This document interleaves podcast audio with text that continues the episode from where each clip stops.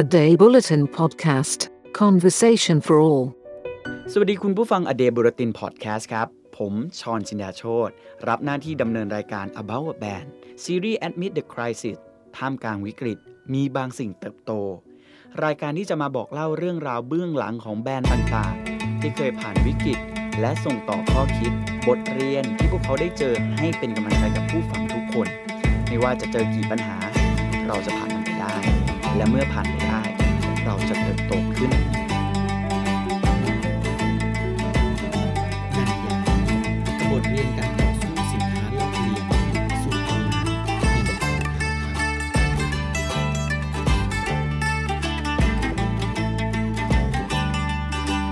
จะมีสักกี่คนครับที่ไม่รู้จักรองเท้านันยาง ไอเทมสุดเก่าที่ผ่านช่วงเวลาวัยเรียนมาด้วยกัน หรือช่วงเวลาวัยเล่น รองเท้าแตะตาช้างดาว ก็คือของสามัญประจำบ้านที่ใส่ลุยได้ทุกแดดทุกฝน เป็นเวลามามากกว่า 60 ปี ที่รองเท้าภายใต้แบรนด์นันยางอยู่คู่กับคนไทย แม้จะดูเหมือนว่าการทำรองเท้านักเรียนและก็รองเท้าแตะเป็นของคลาสสิกที่ทุกคนต้องใช้ แต่ความเป็นจริงแล้ว นันยางไม่ได้เริ่มต้นจากการเป็นรองเท้านักเรียน และตลอดเส้นทางการสร้างตำนานให้กับแบรนด์นันยาง ยังเจออุปสรรคมาหลายอย่าง แม้จะไม่ใช่ช่วงวิกฤตใหญ่ แต่ก็สร้างแรงสั่นคลอนต่อความมั่นคงของบริษัทได้ไม่น้อย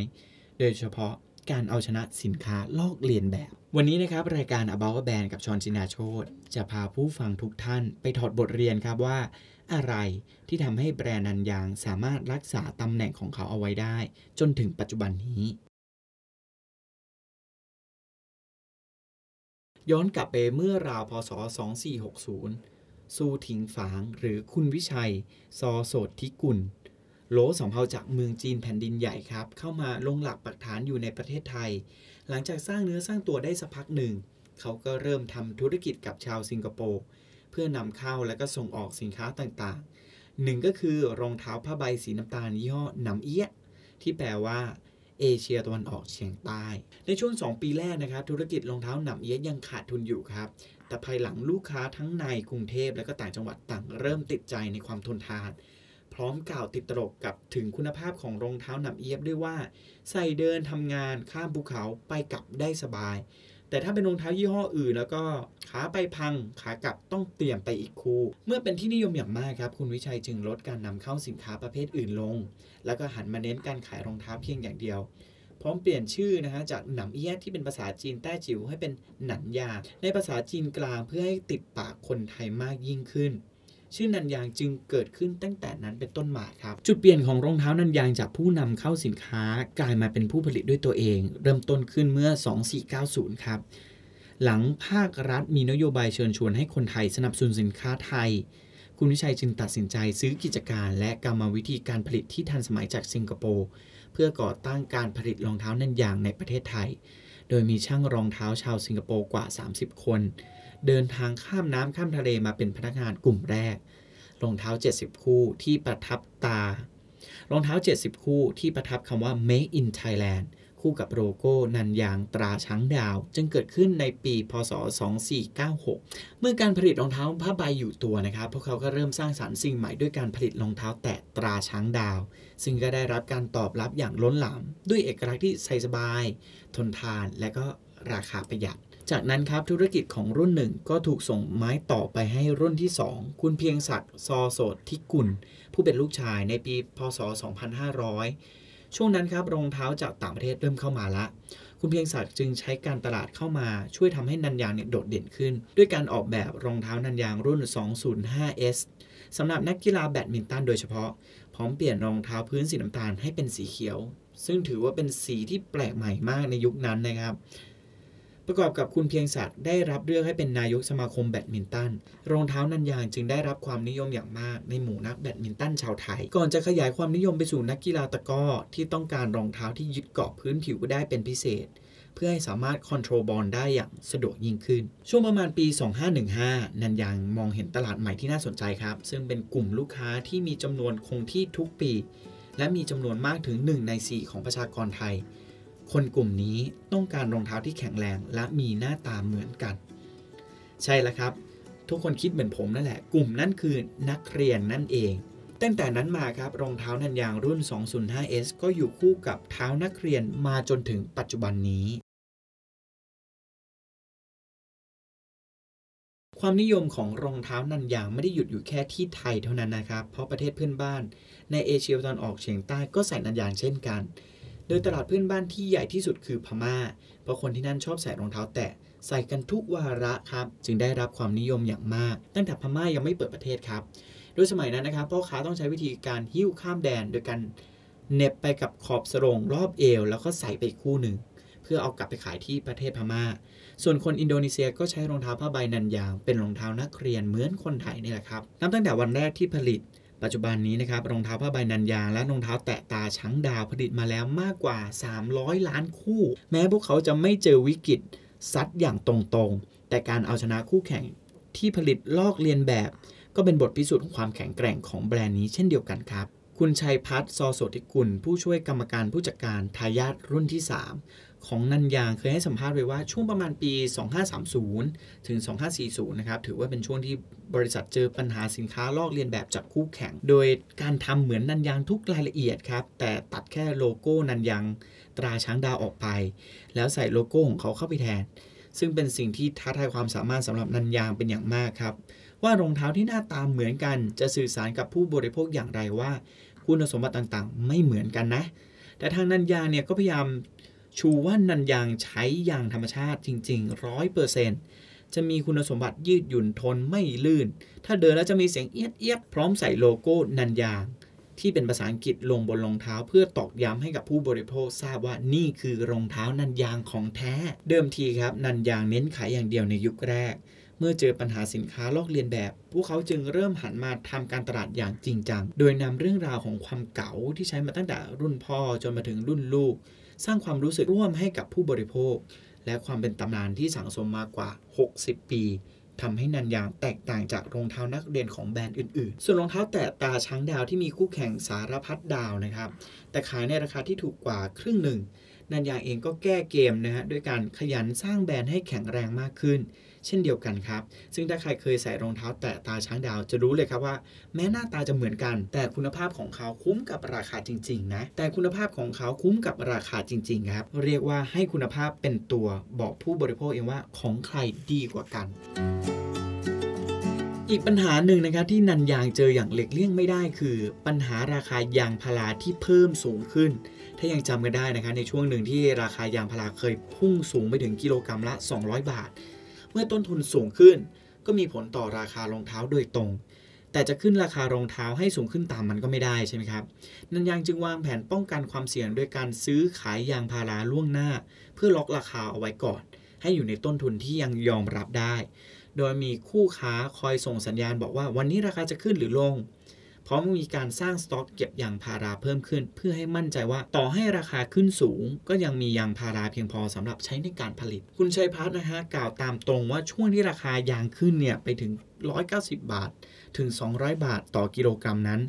บริษัทต้องยอมขาดทุนเลยครับ เพราะไม่สามารถขึ้นราคารองเท้าได้จริง ๆ แต่จะหยุดผลิตก็ไม่ได้ เพราะยังมีพนักงานมากกว่าหมื่นชีวิตที่ต้องดูแลขณะเดียวกันก็มีสินค้าลักษณะเดียวกันในตลาดวางขายอยู่ นันยางจึงต้องพยายามรักษาส่วนแบ่งการตลาดเอาไว้ให้ได้ สุดท้ายครับพวกเขาก็ผ่านอุปสรรคนั้นมาได้ทุกวันนี้นะครับแม้ตลาดนักเรียนจะไม่เติบโต เพราะประชากรวัยเด็กมันลดลง ทั้งยังมีคู่แข่งเป็นอีก 10รายในตลาด แต่นันยางยังคงเป็นเบอร์หนึ่งที่ครองส่วนแบ่งการตลาดได้ถึง 43%ซึ่งมีมูลค่ามากกว่า 5,000 ล้านบาท นอกจากนั้นนะครับ ปีที่ผ่านมานันยางยังสามารถเติบโตได้ถึง 10% ด้วยกลยุทธ์ทางการตลาดที่ไม่ได้อยู่กับที่ เรียกได้ว่าระหว่างที่พวกเขาก้าวข้ามผ่านอุปสรรคมายืนอยู่ในฐานะตำแหน่งตำนานเนี่ยนันยางก็พยายามสร้างตำนานบทใหม่ขึ้นมาด้วยพร้อม ๆ กัน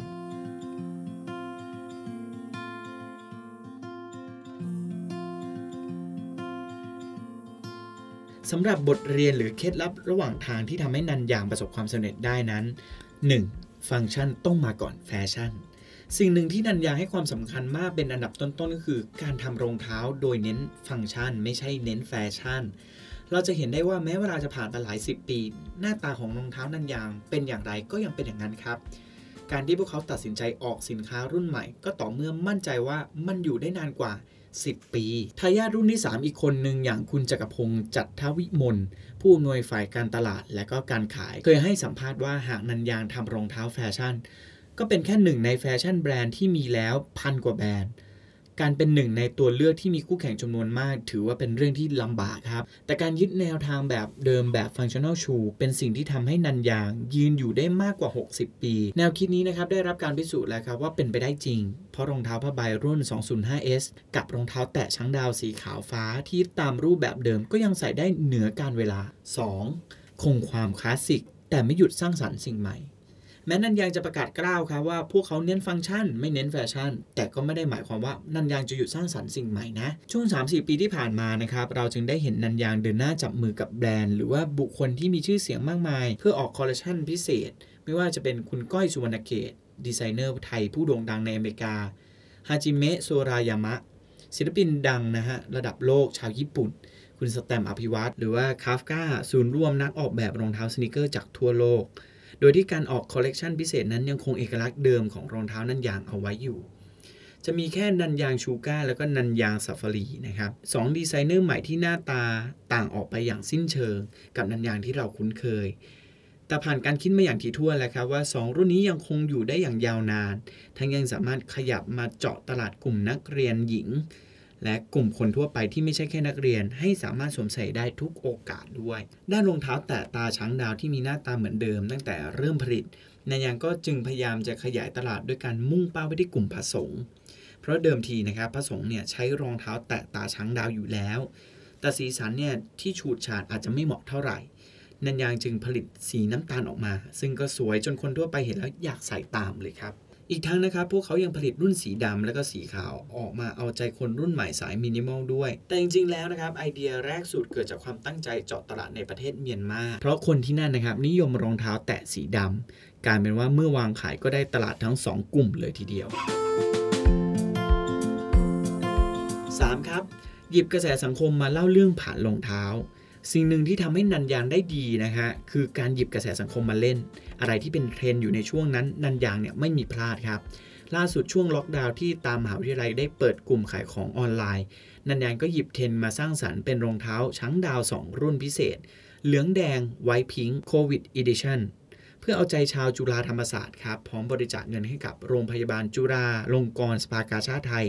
และโรงพยาบาลธรรมศาสตร์เฉลิมพระเกียรติด้วย อีกรุ่นหนึ่งที่ได้รับความนิยมอย่างล้นหลามนะครับคือนันยาง Red นั่นเอง ที่เกิดจากคำประกาศกร้าวนะครับในช่วงที่สโมสรลิเวอร์พูลผ่านเข้ารอบชิงชนะเลิศฟุตบอลยูฟ่าแชมเปี้ยนลีกฤดูกาลที่ 2018ถึง2019 ว่า ถ้าลิเวอร์พูลได้แชมป์นะครับจะผลิตรองเท้าผ้าใบสีแดง ซึ่ง แน่นอนครับทุกคนรู้หมดแล้วนะครับ ก็ได้แชมป์จริง ๆ ด้วย แม้ในตอนที่เปิด pre-order นะครับนันยางก็ยังใส่ใจรายละเอียดเล็ก ๆ น้อยๆ อย่างการจำกัดเวลา pre-order 96 นาที สงสัยใช่ไหมครับทำไมต้อง 96 นาที คือ เขาทำให้เข้ากับเวลาการแข่งขันฟุตบอล 90 นาทีครับ และช่วงทดเวลาบาดเจ็บ 6 นาที ในนัดชิงชนะเลิศที่ลิเวอร์พูลคว้าแชมป์มาได้นะครับ ในฐานะแฟนนันยางบวกกับฐานแฟนคลับลิเวอร์พูลที่มีอยู่เป็นทุนเดิมอยู่แล้ว ทำให้เพียงแค่เวลาชั่วโมงกว่าๆนันยันเลสครับ มียอดจองมากกว่า 12,598 คู่ด้านรองเท้าแตะตาช้างดาวนะครับ นันยางก็ยังนำความคิดใส่ใจสิ่งแวดล้อมมาสร้างสรรค์เป็นรุ่นขยะ ที่ทำมาจากขยะในทะเล 5 กิโลกรัม ซึ่งตลอดทั้งโปรเจกต์นะครับ มียอดสั่งซื้อมามากกว่า 20,000 คู่ หรือคิดเป็นขยะประมาณแสนกิโลกรัม ที่นันยางช่วยกำจัดออกจากท้องทะเล อันนี้เจ๋งนะครับ คุณจักรพงศ์เล่าว่านันยางจะผลิตทำรองเท้า Limited Edition ปีละครั้งครับ ซึ่งเป็นกลยุทธ์ที่ทำให้สินค้าและแบรนด์ได้รับการพูดถึงอยู่เสมอ ทั้งยังเป็นการสร้างภาพลักษณ์ที่ดีของแบรนด์ โดยเริ่มจากบอร์ดผู้บริหาร พูดคุยกันเตรียมการกันในช่วงที่ใกล้ๆกลางปี ว่าจะเลือกทำคอนเซปต์ไหนดี ซึ่งไม่ได้ตั้งใจว่าจะต้องเล่นกับกระแสสังคมเพียงเดียว แต่อาจจะมีคอนเซปต์ไอเดียต่างๆ ที่ไม่อิงกับกระแสด้วยก็ได้ ข้อที่ 4 รักษาร้านอาแปะเอาไว้ แต่จะไม่ลืมจะปรับตัวเข้าหาออนไลน์ เชื่อไหมครับว่ารองเท้านันยางไม่มีวางขายในห้างสรรพสินค้า ถ้าจะมีก็ในเฉพาะช่วงก่อนเปิดเทอมเท่านั้น แต่ร้านที่สามารถหาซื้อนันยางได้ตลอดทั้งปีก็คือ ร้านอาแปะ ร้านอาแปะถือว่าเป็นช่องทางในการวางขายที่นันยางใช้มาตั้งแต่แรก ๆ เลย เพราะเป็นช่องทางที่เข้าถึงชาวบ้านได้ง่าย โดยเฉพาะในต่างจังหวัด ร้านอาแปะเนี่ยแหละถือว่าเป็นห้างสรรพสินค้าขนาดย่อมของเมือง อีกร้านหนึ่งที่เหนือความคาดหมายมากๆ คือร้านไทยวัสดุครับ อันนี้ผมว่าแปลกมากๆ เพราะว่าเป็นรองเท้าโปรดที่ช่างชอบใช้ และเพื่อตอบสนองพฤติกรรมของผู้บริโภคในยุคใหม่นันยางจึงเพิ่มการขายแพลตฟอร์มช้อปปิ้งออนไลน์อย่าง Lazada และ Shopee ซึ่งข้อดีอย่างหนึ่งของการหันมาใช้ช่องทางออนไลน์ในการตลาด ช่วยทำให้พวกเขานะครับสามารถคิดโปรเจกต์ใหม่ ๆ ได้ง่ายขึ้น เพราะหากเป็นยุคก่อน การจะออกสินค้าใหม่ต้องใช้งบประมาณที่มหาศาลเพื่อทำโฆษณา จะลองอะไรก็ต้องคิดให้ถี่ถ้วน ซึ่งตรงกันข้ามกับออนไลน์ที่เปิดพื้นที่ให้สามารถลองอะไรใหม่ ๆ ได้เต็มที่โดยใช้งบที่น้อยลงครับ จากเรื่องราวที่นันยางทิ้งไว้ จะเห็นได้ว่าทุกย่างก้าวของแบรนด์นี้มีความเชื่อมโยงกับสังคมไทยมาทุกยุคทุกสมัย และอยู่ในความสนใจของคนไทยมาเสมอ โดยยังไม่ละทิ้งตัวตนของตัวเองไปตามกระแส แต่ใช้กระแสทำให้ตัวตนของนันยางเด่นชัดขึ้น เหมือนที่คุณจักรพงศ์เคยกล่าวไว้ว่า ปรัชญาในการทำธุรกิจของนันยางนั้น เปรียบเสมือนปลาที่แหวกว่ายอยู่ในทะเล เราอาจจะเป็นปลาที่ว่ายช้าที่สุด แต่เราจะเป็นปลาที่ว่ายทวนน้ำไปเรื่อยๆ พยายามหลบหลีกอุปสรรคต่างๆ ให้ได้ หรือที่ไหนโล่งหน่อยก็อาจจะว่ายได้เร็วหน่อย เพื่อให้ไปถึงเป้าหมาย แต่สิ่งสำคัญที่สุด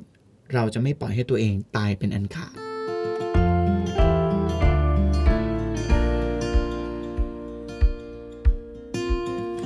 รับฟังรายการ About Band ได้ทาง Spotify, SoundCloud, YouTube, Podbean, Apple Podcast และติดตามรายการอื่น ๆ ของ A Day Bulletin Podcast ได้ทาง Facebook Page A Day Bulletin ครับ